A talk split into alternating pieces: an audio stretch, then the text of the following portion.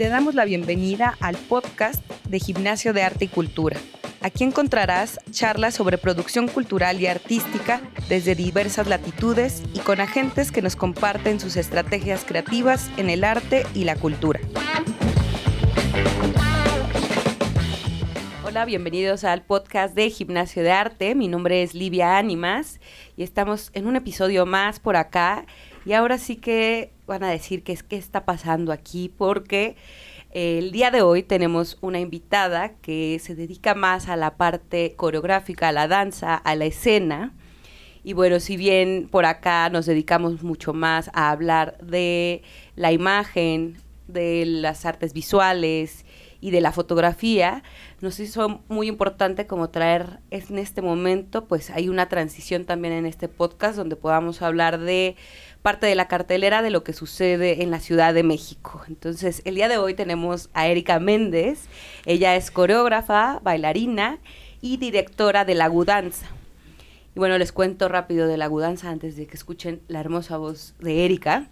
La Gudanza es una compañía de danza contemporánea que lleva a escena experiencias surrealistas involucrándonos con el espectador y el intérprete. Erika, bienvenida, muchas gracias por estar en las instalaciones de Gimnasio de Arte aquí en la Roma y en la cabina de Switch Podcaster. Muchas gracias, Livia, por invitarme. Oye, cuéntanos, eh, no vamos a hablar ahorita de toda tu trayectoria, que es muy importante y creo que has hecho varias cosas, pero ahorita lo que más queremos saber es justo de esta obra que recientemente se estrenó, que se llama Trágame Sueño, que es obra infantil de danza sobre la paternidad. Cuéntanos cuál fue la idea, de dónde surgió primero, antes de que nos cuentes ahí, eh, digamos así, la historia un poco para que podamos ir a verla estos últimos fines de semana de diciembre. Pues mira, es una inspiración del libro Tragasueños de Michael Ende. Entonces, ¿por qué lo, tomé como inspiración? Porque, una, porque Michael Ende es una gran inspiración de mi vida y artísticamente también, ¿no? Momo me cambió la vida, ya sabes, dejé de usar este relojes y así, la historia interminable, bueno. Me, me, conectó con los deseos y, y, los, y los sueños despierta, ¿no? También. Y otros libros, ¿no? También he, hecho algunas inspiraciones de Michael Ende como en La búsqueda y, y, otras obras. Entonces, eh, Trágame, Trágame Sueño es una inspiración de esta obra porque también yo tengo un tema con las pesadillas y los sueños. Sueño desde niña muchísimo y casi siempre son pesadillas o sueños raros, ¿no? De esos de que te despiertas y todo el día estás con esa sensación de del sueño raro que tuviste y luego me voy a dormir y como que siento que lo voy a continuar. una cosa muy rara. Entonces, eh, es la inspiración y ya dentro de la obra empezamos contando un poco lo que es con Teatro de Sombras. Voy a spoiler un poco. el Teatro de Sombras, la, lo que es Dormilandia y este cuento maravilloso. Entonces van a, a Dormilina, al rey, a Dormidita, a la otra princesita que es la hermana de Dormilina, a los árboles del bosque, al tragasueños a lo lejos. Y toda esa esencia la traslado a la Ciudad de México. Entonces de ahí es una historia urbana donde es una niña que no se llama Dormilina, se llama Domitila y su hermana pequeña que tiene el, rey, su papá, pero aquí es Don Rey. Y además es un papá soltero. Claro, y es que eso me, me, parece muy importante porque, o sea, viene algo, viene este título que se llama Trágame Sueño, y de repente viene un poco esta postura tuya hacia esto que quieres ir representando, aunque no, por lo menos a mí cuando lo leí, ¿no? Que es una obra infantil que trata sobre la paternidad, se me hace muy interesante porque creo que es uno de los temas que también no se ocupan mucho, ¿no? Creo que ahorita también hay mucho sobre maternidades y muy poco sobre paternidades, ¿no? Y mucho menos papás solteros, ¿no? Entonces, ahí van varios sesgos que son muy importantes, que no, son temas tan comunes, aunque existen en el mundo, en la vida real. ¿no? Exactamente, porque aquí, bueno, en México hay miles de historias, ¿no? Y esta es solamente una historia que es el pretexto para la detonación del por qué la niña tiene pesadillas. Entonces, este es un papá que es muy paternal, es muy hermoso, muy cariñoso y la mamá tomó la decisión de irse para seguir sus sueños, porque en un momento tal vez, eso no se ve, pero tal vez la mamá dijo, no es la familia lo que, lo, Lo que que, quería". yo quería, y creo que es completamente humano. Aquí la mamá no queda ni como buena ni como mala, ¿eh? No, no toma ninguna postura no, de no. juicio ni de calificación. Solo es una historia urbana. Pero sí, sí resulta entrañable la familia esta del papá y las dos niñas, porque ya en un momento que Domitila no puede dormir porque, más bien, no quiere dormir porque tiene muchas pesadillas por- y no quiere porque le dan miedo. Entonces la, ni- la hermanita le pregunta por qué y entonces el papá revela un poco por qué, porque cuando se fue la mamá, fue la noche. Entonces fue y las abrazó y estaban dormidas. Y Domitila empezó a llorar como si supiera que se iba, pero seguía dormida. Entonces a partir de ahí empieza a tener pesadillas. Y ya pues hay una, una cosa ahí muy simpática de esta familia y el papá pues también tiene muchos sueños, pero no los puede hacer porque tiene que ocuparse de sus hijas, pero pues él está feliz, se, se le ve feliz con las hijas. Además, este, hay una tribu de soñadores lúcidos. Claro, eso me encanta, ¿no? Que hay alguien que los está ahí también compartiendo esas pesadillas y esos sueños. Cuéntanos ellos qué hacen, quiénes son. Ellos son una tribu de soñadores lúcidos. Un soñador lúcido es aquel que se da cuenta que está soñando y se despierta dentro del sueño. Como sabe que es un sueño, cambia la realidad a, a como quiere y se divierte y juega y pueden hasta volar, lo que dicen ellos. Entonces, pequeña, la hermanita pequeña es soñadora lúcida y es parte de esta tribu de soñadores y ellos en la noche pues juegan Ajá. y entonces en una de las escenas pequeña abraza a, a Domitila. Domitila porque para que no tenga miedo de dormir y eso hace que se meta a su pesadilla junto con todos los soñadores. Y ahí se hace un coto con los soñadores porque se sacan y dicen, ¿Y ¿qué es dónde esto? ¿Dónde estamos?" estoy? Y entonces viven la pesadilla de Domitila y después dicen, pero es que yo no tengo pesadillas, yo tampoco de quién es, y conocen a Domitila. Y entonces de ahí se, se empiezan a hacer más grande la tribu con Domitila y así. Luego el papá, que no sueña nada. Ajá. El papá sueña solo cuando está triste. Hmm. Y entonces de pronto se empieza a meter a la pesadilla de Domitila también y se convierte como y todos parte terminan todos casi terminan juntos en esa pesadilla. juntos en la pesadilla y, y en el coto de los soñadores lúcidos, ¿no? Entonces Claro. está esa por ahí esta tribu de soñadores lúcidos que también viven toda esta aventura. Sí, y o, está muy interesante también porque creo que, o sea, también que decidas estos temas, llevarlos justo a estos nuevos públicos también, ¿no? Porque va dirigido a, a estos niños, a todos los que apenas van a querer, así los invitan al teatro. ¿Por qué esos nuevos públicos? Exacto. Cuéntame. Porque ¿Qué hacia ellos? nosotros tenemos una pieza que se llama Moby Dick Fomento a la Lectura y nos ha ido muy bien. Eh, hemos de- desde el 2015 tenemos esta pieza y hemos estado en ferias de libro, en muchísimas escuelas que nos han llevado, en teatros también, Teatro de la Ciudad, desde, desde la banqueta de Tepito, que es increíble, al Teatro de la Ciudad, y entonces, Sí. pero donde vamos nos divierte y la gente se divierte mucho, los niños se divierten y es una obra yo no soy especialista en danza para niños, ¿no? Sino que la hice pensando en yo que me gustaría ver cuando, si fuera Sí, niña. ajá. Y además estudié stand-up comedy. Entonces, toda- todas las herramientas de humor que usamos son irreverentes y de humor negro como el stand-up comedy. Y a los niños les encanta. Entonces, es, es- sí es para niños muy la, este Moby Dick. Y entonces, Trágame Sueño, se, mm, se me ocurrió hacer otra. Casi no hay danza para niños, fíjate, Mm, casi, casi no, no. hay. Teatro para niños sí, Sí, hay más, mucho. pero danza para niños no. Y se me ocurrió hacer una obra para niños, porque también este, tengo la beca del Sistema Nacional de Creadores de Arte. Entonces, esta, o- esta obra es del Sistema de Apoyos a la Creación y Proyectos Culturales del. FONCA. Entonces, metí como proyecto hacer otro reto más, que es obra para de danza para niños, ¿no? Entonces, Sí. por eso fue que decidí hacerlo, porque me, me gusta la reacción de la gente con Moby Dick. Y es pa- le llamo jóvenes audiencias, pero en realidad es para toda la familia. Sí. O sea, yo trato de que sea donde los papás también se diviertan.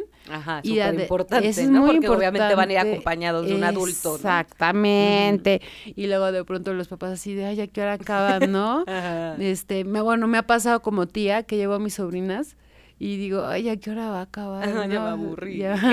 Sí, y entonces, este, pero, pero pues traté de que, que fuera muy emocionante, entonces hay pesadillas y también es reflexiva, porque está el papá soltero y tiene, está, vemos como un pedacito de su vida de esta familia y es muy entrañable ver cómo él se comunica con las niñas y les cuenta y cómo las niñas este lo toman. También eso es muy bonito esa parte es muy muy linda. Y después en- encuentra Domitila al ente de las pesadillas. Ay, sí, que cuéntanos, eso es algo súper importante. sí porque es yo es que yo cuando en mis sueños pues he logrado ver a una entidad y luego me aviento tiros con ella porque como se, se ponen tan gachas las pesadillas que tengo como que ne- eso me ha hecho ser como sueños lúcidos sin querer porque me da tanta desesperación que digo estoy soñando y, es- y ya lo vi y entonces me aviento y le saco rayos por las manos y cosas así. ¿no? Entonces, esta entidad he investigado por ahí, ¿no? Desde Nahamadi, no, no mucho, pero he investigado por ahí que hay entidades que depredan nuestra energía a través de los miedos y a través de las preocupaciones, de los miedos, de los enojos que tenemos los seres humanos. Y hay ciertas entidades que lo hacen a través de los sueños y por eso provocan pesadillas Claro, para seguir para alimentándose seguir de- alimentándose, ¿no? Entonces, sí por ahí hay algunos textos del misticismo que habla de estas entidades, o sea, Jesús le llamaba a los arcontes. No soy muy religiosa y así, pero bueno. sí, pero cada digamos, época tenía también su propia forma de definir a estos entes. ¿no? Exactamente, entonces como que de, de muchos lados se, eh, co- han coincidido como de estos entes que nos comen, ¿no? La energía. Entonces, eh, este, Domitila se le presenta a la entidad y habla con ella. Y a- además la voz es bien bonita, ¿no? La hizo Sebastián Yapur, que es el que hace el doblaje, de- es, es un actor de doblaje que hace la voz de Darth Vader, de este Sub-Zero, de, del el abuelo de los Simpson, del Pato Wow. Lucas. Entonces la, van, a, van a decir, esa voz la, La conozco". conozco, ¿no? Y él hace la voz de la entidad, porque la entidad, eso sí no se los voy a decir, No, tienen no, que ir a que ver ir. cómo, Sí. res- cómo hicimos la figura de la entidad. No se la acaba de lo hermoso, porque no es ningún bailarín. Tampoco es video, tampoco es una cosa Ya que yo tenemos no varias pistas, pero no nos diga para, exacta. para que lo veamos, ¿no? Y además está otro personaje que es el traga, el trágame sueño, ¿o cómo Es el tragasueños. Ajá. Bueno, este es sacado del libro de Michael Ende, por eso se llama El Tragasueños, el libro, porque habla de este duendecito. Ajá. Entonces yo lo que hice fue sacar ese- de esa inspiración, pero este es un tipo de tragasueños, no es el del libro, es un tipo de tragasueños porque en mi imaginación hay muchos. Sí. ¿no? Y que comen sueños y pesadillas. Entonces, este vive aquí en la ciudad en un comellón de viaducto ahí por el aeropuerto. Entonces, Me encanta, me encanta Por- que viva ahí. eh, vive ahí porque dice él que, que los tragasueños de la ciudad buscan, porque les gustan los bosques, pero como en la ciudad casi no hay bosques, buscan algo que se le parezca. Un camellón con tres Un camellón con tres arbolitos. y él vive ahí. le- y luego le preguntan que por qué no vive en Chapultepec. Lo que pasa es que ya hay sindicato de tragasueños en Chapultepec y tienen Sí, ya. pastitos de limbi. Entonces, es, este, Ya no puede no estar puede ahí. porque no le alcanza. ¿no? Y entonces como vive así muy alejado por ahí en tres arbolitos, tiene mucha hambre porque necesita que lo inviten a comer sueños y pesadillas. Claro, ay, qué hermoso también. O sea, lo que podemos estar dándonos cuenta es cómo se van abriendo varias historias dependiendo de los personajes, de las tri de la tribu que está alrededor, eh, de los elementos que nos cuentas de tal vez este ente que no nos vas a decir cómo se representa, pero ya nos dijiste la voz más o menos cómo es, ¿no? Entonces se van entrelazando muchos elementos desde tu propia reflexión hacia los sueños, hacia la niñez, hacia la misma familia, ¿no? O sea, como que empezaste como todo este proceso creativo desde pensar para que sea dirigido para niños y luego también todos esos aspectos que te han inspirado desde esta obra hasta las anteriores, ¿no? Me parece. Sí, claro, o sea, casi siempre, nunca tengo temas de que hablen como de algo tan particular. Así como de la muerte de mi papá o cosas así particulares. Como muy autobiográficas, no, pero No, indirectamente van Pero apareciendo. más bien, sí, como la física cuántica, como el fomento a la lectura con Moby Dick, que me encanta Moby Dick, o este, y en este caso, pues los sueños o la búsqueda, ¿no? Que habla también del laberinto que cuenta Michael Ende de Teseo, ¿no? Entonces me gusta más como la fantasía o lo... Sí, como si estuvieras viendo una película también. Uso mucho recurso cinematográfico para la Ajá, escena. Eso es muy importante. Y, y, y ese lenguaje, porque a mí me gusta mucho el cine. Entonces, se van a llevar una experiencia cinematográfica en escenario con personajes reales. Entonces, de pronto tenemos a- a- efectos de cine también, pero hechos con el cuerpo. Súper. Y por ahí tenemos un videito muy simpático que, que lo metí porque así quiso la obra, como que dije, ay, pues nunca meto video, pero esta obra como que necesita un video. Sí. Y está muy simpático ese video. Mm, Oye, entonces- Erika, cuéntanos, ¿quiénes estarán por ahí en el elenco de esta obra de Trágame Sueño? Pues tenemos a Ángel Lara. Bueno, tenemos un elenco hermosísimo de actores maravillosos. Yo creo que son de los mejores del teatro independiente en México. Porque, porque sí, o sea, de veras yo nada más este les doy la idea, la estructura y ellos hacen la magia, Ajá. ¿no?